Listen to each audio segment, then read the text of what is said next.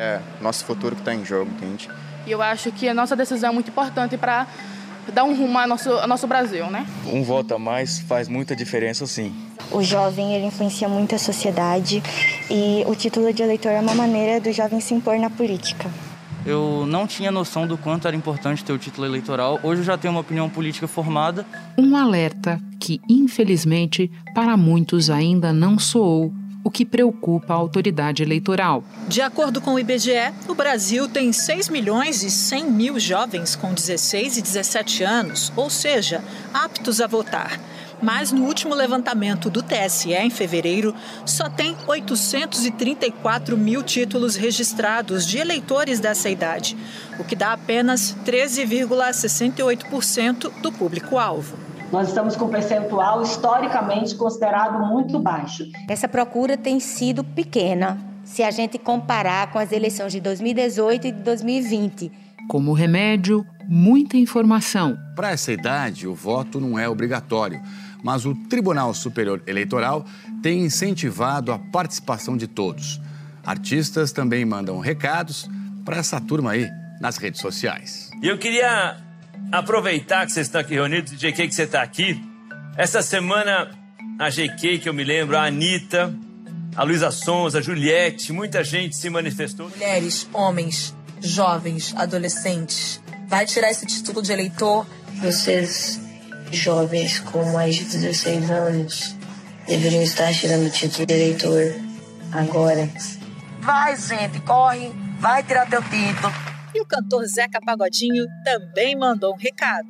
Tire seu primeiro título de eleitor e participe das eleições para os deputados, senadores, governadores e o novo presidente do Brasil. O prazo final para você tirar seu título é 4 de maio. Então deixe para a última hora. A democracia agradece. A resposta ainda não satisfaz. Em São Paulo, menos de 12% dos adolescentes entre 16 e 17 anos tiraram o título de eleitor para votar esse ano. Em apenas uma semana, 18 mil jovens tiraram o documento no Estado. Quer dizer, a, a coisa ainda está baixa, mas muita gente se apressou e tirou, uh, uh, foi atrás do documento nos últimos dias são jovens de 15 a 18 anos que regularizaram o título de eleitor durante a chamada Semana do Jovem Eleitor, promovida pelo Tribunal Superior Eleitoral. Precisa melhorar muito para reverter a perspectiva de uma participação historicamente baixa. Em 2018, eram pouco mais de 1 milhão e 400 mil jovens, o que indica uma redução de cerca de 40%. Já em comparação com dados mais antigos do Tribunal Superior Eleitoral, a redução chega a 74%. Da redação do G1, eu sou Renata Loprete e o assunto hoje é o voto dos mais jovens. O que pensam os potenciais eleitores de 16 e 17 anos e o que pode ser feito para convencê-los da relevância de participar do momento central do processo político. Neste episódio, eu converso com a ativista Helena Branco, de 19 anos, uma das criadoras da campanha Seu Voto Importa. Em seguida, falo com o consultor Maurício Moura, fundador do Instituto de Pesquisa IDEA. Segunda-feira, 4 de abril,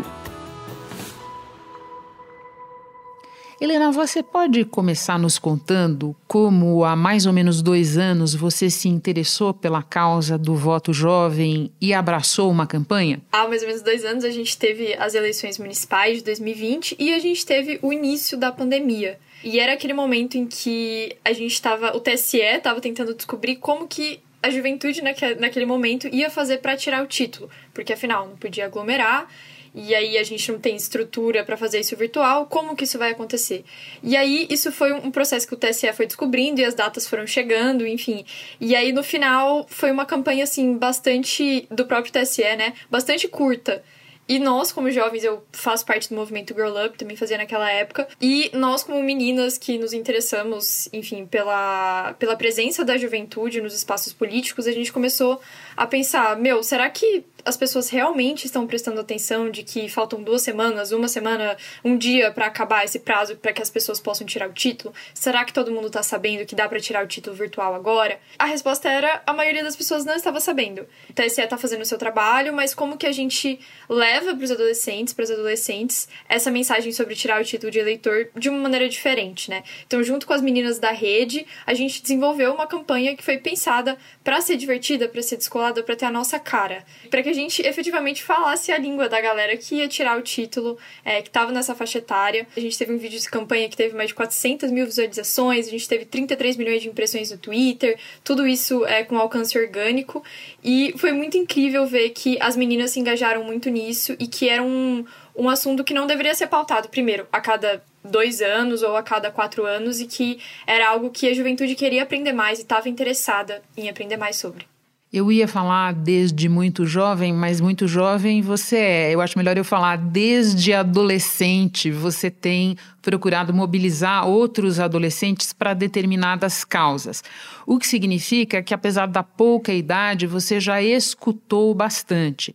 Com base nessas experiências, o que é que você pode nos contar sobre os estímulos e os desestímulos, as dificuldades para atrair os jovens para a política? Bom, eu observo que a curiosidade existe, mas para ela se transformar em interesse ainda falta muito apoio e muito incentivo para que a gente, como jovem, possa explorar isso, em especial quando a gente fala de meninas, né? E a gente, na nossa faixa etária, que eu tenho 19 anos, né? É, mas quando a gente observa os jovens e a perspectiva que a gente tem da política, a gente muitas vezes entende a política como um lugar hostil como um lugar de briga, como um lugar que, enfim, gera briga na família, nos amigos. Essa visão pode ser enxergada num estudo que foi realizado no mês de setembro pelo IPEC. Você tem 60% dos jovens com medo de falar de política. E aí você tem 20% dos jovens que nem sequer sabem o que é o Congresso Federal. Então você mistura esses ingredientes, eles querem participar, eles não sabem nada quase, mas ao mesmo tempo eles não se sentem encorajados para fazer perguntas por causa do ambiente de intolerância, de agressividade nas redes sociais. Quando a gente vê essas organizações jovens é, criando esses espaços para que os jovens possam debater, enfim, junto com outros jovens sobre política, eu vejo que a gente precisa, na verdade, de lugares seguros para falar sobre isso, né? Quando eu quero dizer isso, é um, é um lugar que, em que existe o diálogo, em que o diálogo tá ali não só para acontecer, mas para fomentar esse interesse na política, né? E quando a gente vê que esses espaços não existem, a gente vê que os jovens criam esses espaços, né? E aí a gente vê ações lideradas por jovens, é, como por exemplo as mobilizações pela, enfim, pela agenda climática. Da greve escolar que Greta Thunberg começou sozinha na frente do Congresso em Estocolmo, a esta greve global foi pouco mais de um ano. Em 153 países, jovens organizaram protestos para pedir medidas urgentes contra as mudanças climáticas. Eles saíram às ruas, denunciaram a falta de ação dos governos para reduzir as emissões de gases causadores do efeito estufa. Em Tel Aviv, a juventude foi para a rua com gritos e cartazes que pedem mais cuidado com o planeta. Ou, como muitos falam, com a mãe terra. Pressão funciona. O primeiro-ministro israelense prometeu hoje que o país vai neutralizar as emissões de gases que agravam o efeito estufa até 2050 é, pela dignidade menstrual. A gente vê também muitos jovens democratizando a democracia, né, que eu digo, que é falando sobre o que são os cargos, o que são os órgãos políticos e como onde a gente se encaixa nisso. Eu vejo esse, esse assim, essa narrativa da mídia no sentido de ah, é a juventude que vai mudar tudo, que vai ser a geração que, enfim, tá vindo aí para tomar essas grandes decisões, mas aí por outro lado, eu vejo que a gente não tem esse incentivo, a gente não tem esse apoio por conta da idade também, né? Então é um, é um paradoxo muito esquisito, né? A gente tá aí para ser o futuro, mas ao mesmo tempo a gente não tem esse apoio para entrar nessas pautas, para ter uma voz, porque geralmente vem aquele silenciamento do tipo, ah, não, você é muito jovem, não é para você estar tá falando sobre isso. Quando a gente fala de ter mulheres na política, sabe? Como é que a gente quer ter mulheres na política se as meninas não veem na política um caminho a se seguir? Como é que a gente quer ver uma renovação da política se a gente não vê os jovens vendo na política um espaço para se estar, para se incidir, para trazer a sua realidade e formular políticas públicas a partir dessas, dessas perspectivas, né? Você disse algo que eu anotei aqui porque me pareceu muito interessante. Como transformar a curiosidade em interesse. Isso vale para todos nós aqui, para o teu trabalho, para o nosso trabalho. O que, que transforma a curiosidade em interesse? São esses espaços de que você está falando? É falar uma outra linguagem? É fazer um esforço para ser compreendido? O que, que transforma a curiosidade em interesse? Eu imagino que são vários esforços, né? Então, primeiro tem essa questão, se a gente sente que aquele espaço é hostil, a gente não vai querer estar nele. Segundo, eu imagino que a gente precise, enfim, ter essa uma, uma colaboração intergeracional também que infelizmente a gente ainda não tem sabe? Eu sinto que a gente fala muitas vezes separado. A gente fala da juventude como se ela tivesse alheia às pessoas que estão, por exemplo, no poder público ou que estão tomando essas decisões hoje. Então, acho que é, seria muito interessante para a gente transformar a curiosidade em interesse e mostrar que a política está perto das pessoas.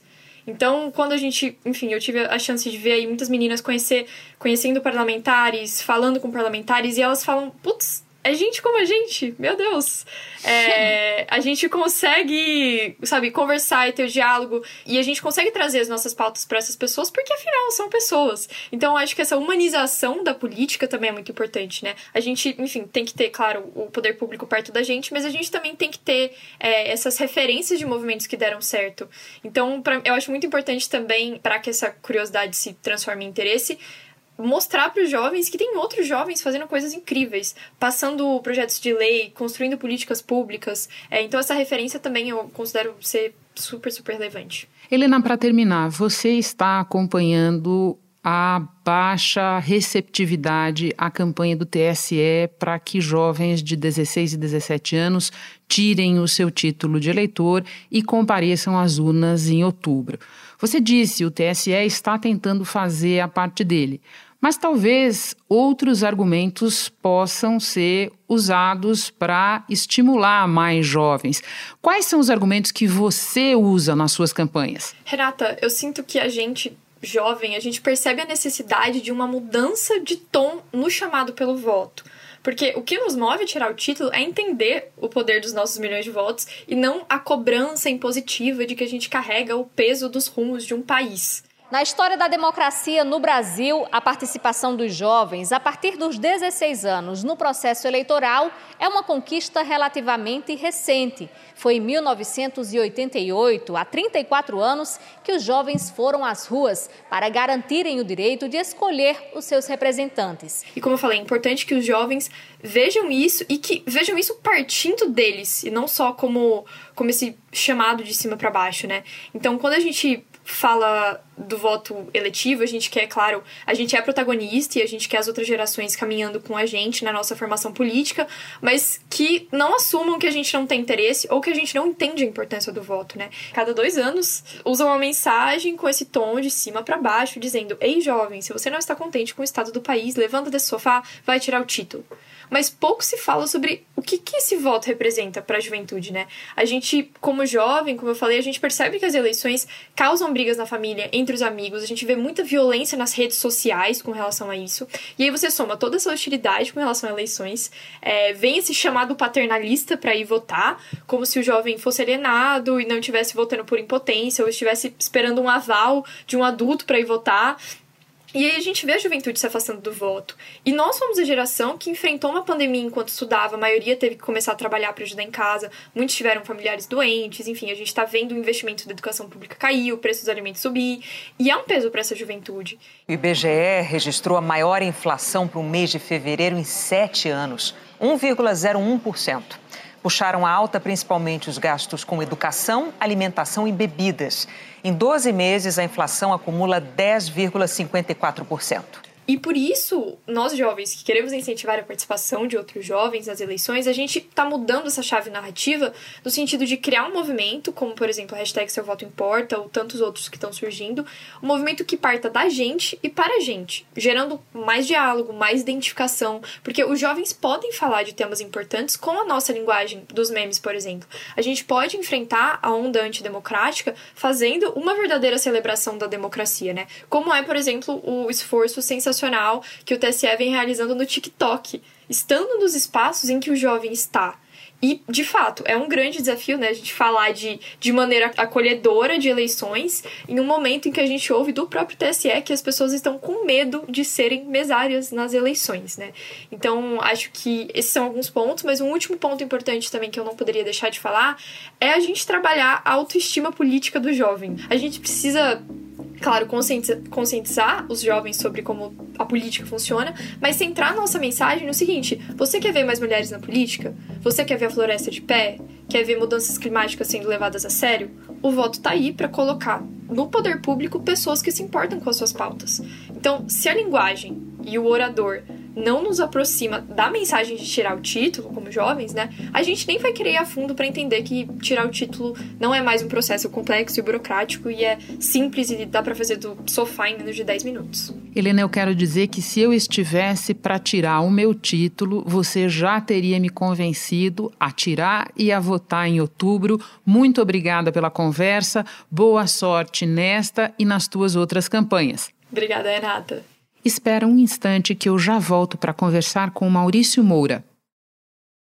Maurício, antes da campanha do TSE e da mobilização de vários artistas, figuras públicas e tal, o tribunal registrava um número mais baixo de cadastramento de eleitores de 16 e 17 anos, para os quais, você sabe, o voto é facultativo. Eu quero começar te ouvindo sobre o que desincentiva a participação eleitoral dos jovens. O que, que as pesquisas dizem sobre isso? Renato, o que a gente vem apurando nos levantamentos, tanto quantitativos quanto qualitativos, é que esse público jovem não se vê representado na classe política é, brasileira, nas suas diversas dimensões, isso independente do espectro ideológico. E esse é um fenômeno que não é particularmente só brasileiro, né? A gente vê isso em diversas outras democracias. Mas eu diria para você que esse é o grande desafio, eles se verem se reconhecerem é, no ambiente político. E isso hoje não acontece na cabeça deles. E agora, fazendo o raciocínio contrário, pelo que você vê nos números, pelo que você ouve nas qualitativas, que fatores costumam aproximar o jovem e incentivá-lo a votar? Tem um fator que é bastante pontual e que a gente tem detectado aqui nessas pesquisas, que é o fato de situações econômicas muito difíceis é, como desemprego, como inflação, como perda de renda, elas afetam com muito mais intensidade a, a juventude, né? Isso no Brasil, na Europa, nos Estados Unidos. De acordo com a PNAD contínua, a taxa de desocupação ficou em 11,2% no trimestre móvel encerrado em fevereiro. O Brasil tem 12 milhões de pessoas procurando emprego. Dos 95 milhões de trabalhadores no país, 38 milhões estão na informalidade, mais de 40%. A pesquisa revelou ainda que o rendimento médio do brasileiro foi de R$ 2.511, o que indica a baixa qualidade dos empregos. No último ano, o rendimento caiu quase 9%. E é, essas crises econômicas acabam aproximando o jovem da urna, não necessariamente do engajamento cívico e político. Então a gente percebe que nos, na, nos, nos picos de crise econômica, a gente tem maior presença da juventude para votar. Te ocorrem exemplos da história recente em outros países em que isso aconteceu? Sim, sim. Acho que a gente tem exemplos muito substantivos né, na Europa, da Espanha principalmente. A Espanha, inclusive, criou dois partidos políticos a partir desse movimento jovem na crise econômica, que é o Podemos, que tem uma, uma, um viés mais de esquerda, e os Cidadanos, né, que apareceram justamente dessa época é, da crise econômica. Seis meses antes da eleição geral, os dois partidos tradicionais, o PP e o Partido Socialista, perderam um número significativo de votos para os novos partidos Podemos e Ciudadanos, que defendem uma política anti-austeridade. O mesmo aconteceu com o movimento Cinco Estrelas da Itália, né?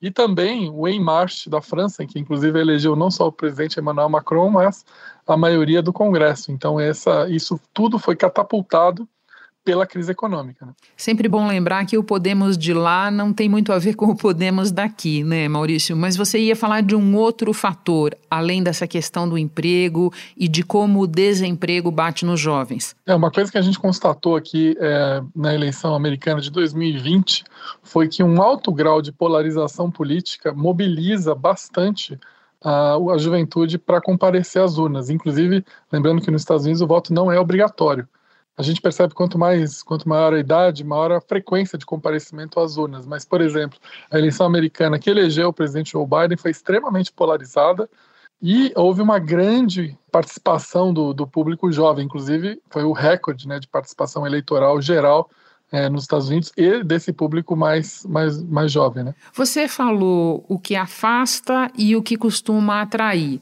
Tem uma outra questão parecida com essa, mas que são os tópicos das prioridades. O que, que aparece como prioritário para essas faixas etárias?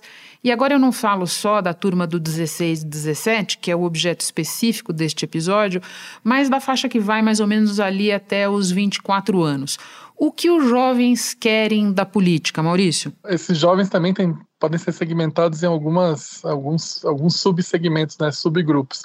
De maneira geral, hoje no Brasil, a situação é bastante concreta. Então, a gente tem a maioria da juventude, a maioria da juventude brasileira, uma juventude de renda média para baixa, obviamente elas estão muito conectadas hoje com a questão do emprego, com a questão da renda, com uma questão de perspectiva né, econômica. Inclusive, a gente vê muitos jovens do Brasil nessa idade que você mencionou, com muita dificuldade de sair de casa, por exemplo. Né? Então, a, é, hoje no Brasil, esse é o tema principal. Historicamente, a taxa de desemprego na parcela mais jovem é sempre maior do que a média geral da população.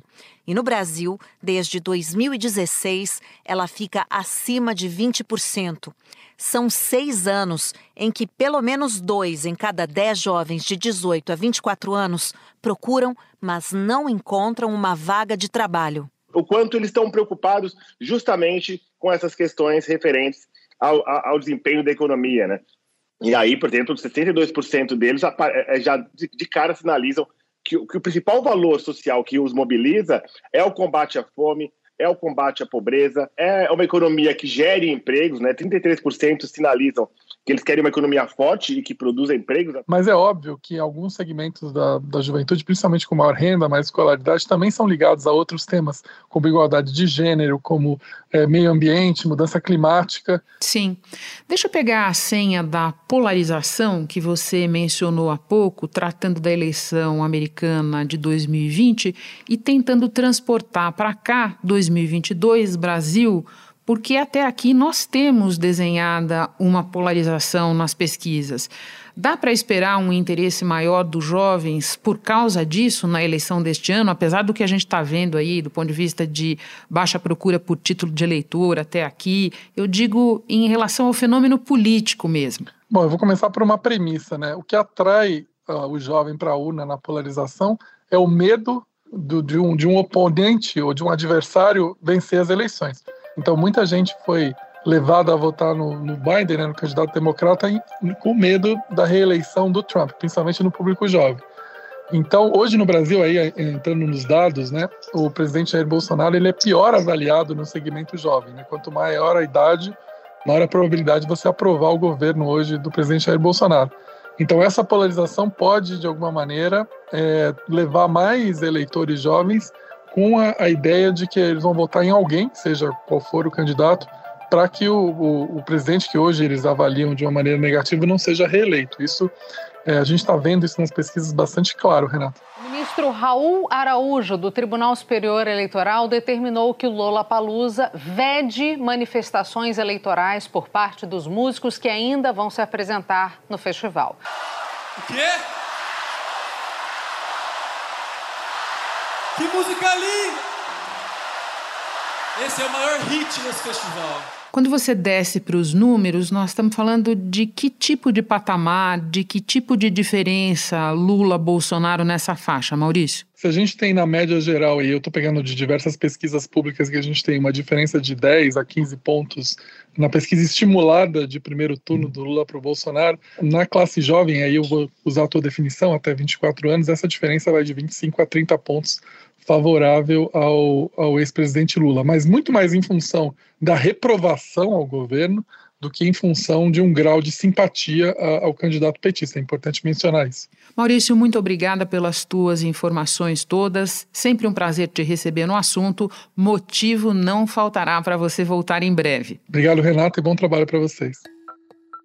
Antes de concluir, eu lembro que o prazo para tirar ou regularizar o título de eleitor vai até 4 de maio.